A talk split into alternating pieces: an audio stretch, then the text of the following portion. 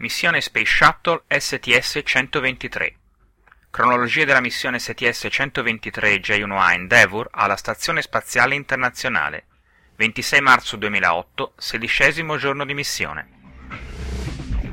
I membri dell'equipaggio della navetta spaziale Endeavour hanno affrontato un giorno di preparativi ed impacchettamento degli ultimi materiali per essere pronti al rientro sulla Terra previsto per mercoledì. L'equipaggio ha iniziato la giornata alle 9.58 MSDT, le 15.58 ora italiana, con la sveglia data dal centro controllo missione con il brano musicale Con te partirò, eseguito dall'italiano Andrea Bocelli e dedicato all'astronauta francese Leopold Eyarts. Il comandante Dominic Gory e il pilota Gregory Johnson hanno eseguito un'importante accensione dei motori orbitali per aggiustare l'orbita della navetta spaziale Endeavour in preparazione dell'atterraggio.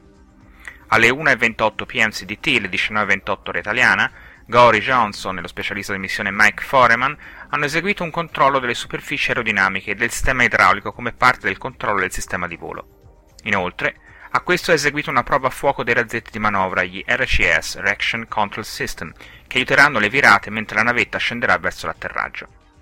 Per poter effettuare il test delle superfici aerodinamiche è stata attivata la APU numero 1, l'Auxiliary Power Unit numero 1, che aveva avuto una leggera perdita di pressione giornaliera fin dall'inizio della missione. L'equipaggio aveva tenuto sotto controllo la situazione ed era risultata soltanto una piccola perdita di azoto e quindi ora la più numero 1 è stata dichiarata perfettamente funzionante per il rientro. L'astronauta francese dell'ESA, l'Agenzia Spaziale Europea, Leopold Eyerts, ha parlato con due emittenti televisive francesi e con il ministro della difesa del suo paese.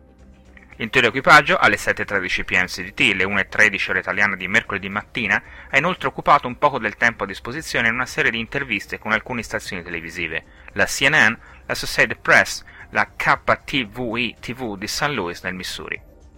Un piccolo inconveniente è stato registrato dagli ingegneri del centro controllo missione. Un detrito spaziale, MMOD, ha colpito un finestrino della navetta creando una piccola scalfittura esterna.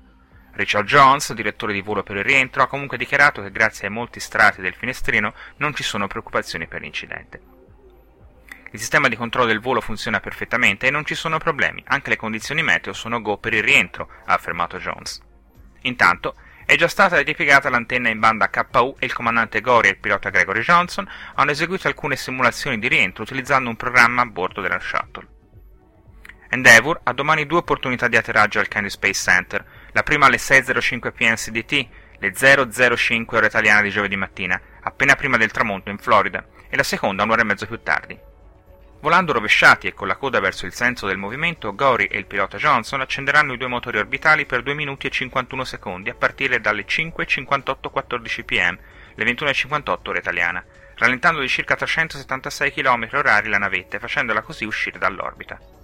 La prima traiettoria di rientro prevede un passaggio sopra l'America centrale e Panama e poi il sorvolo di Cuba e l'atterraggio sulla pista numero 15 del Kennedy Space Center dopo essere arrivati sulla Florida dal sud.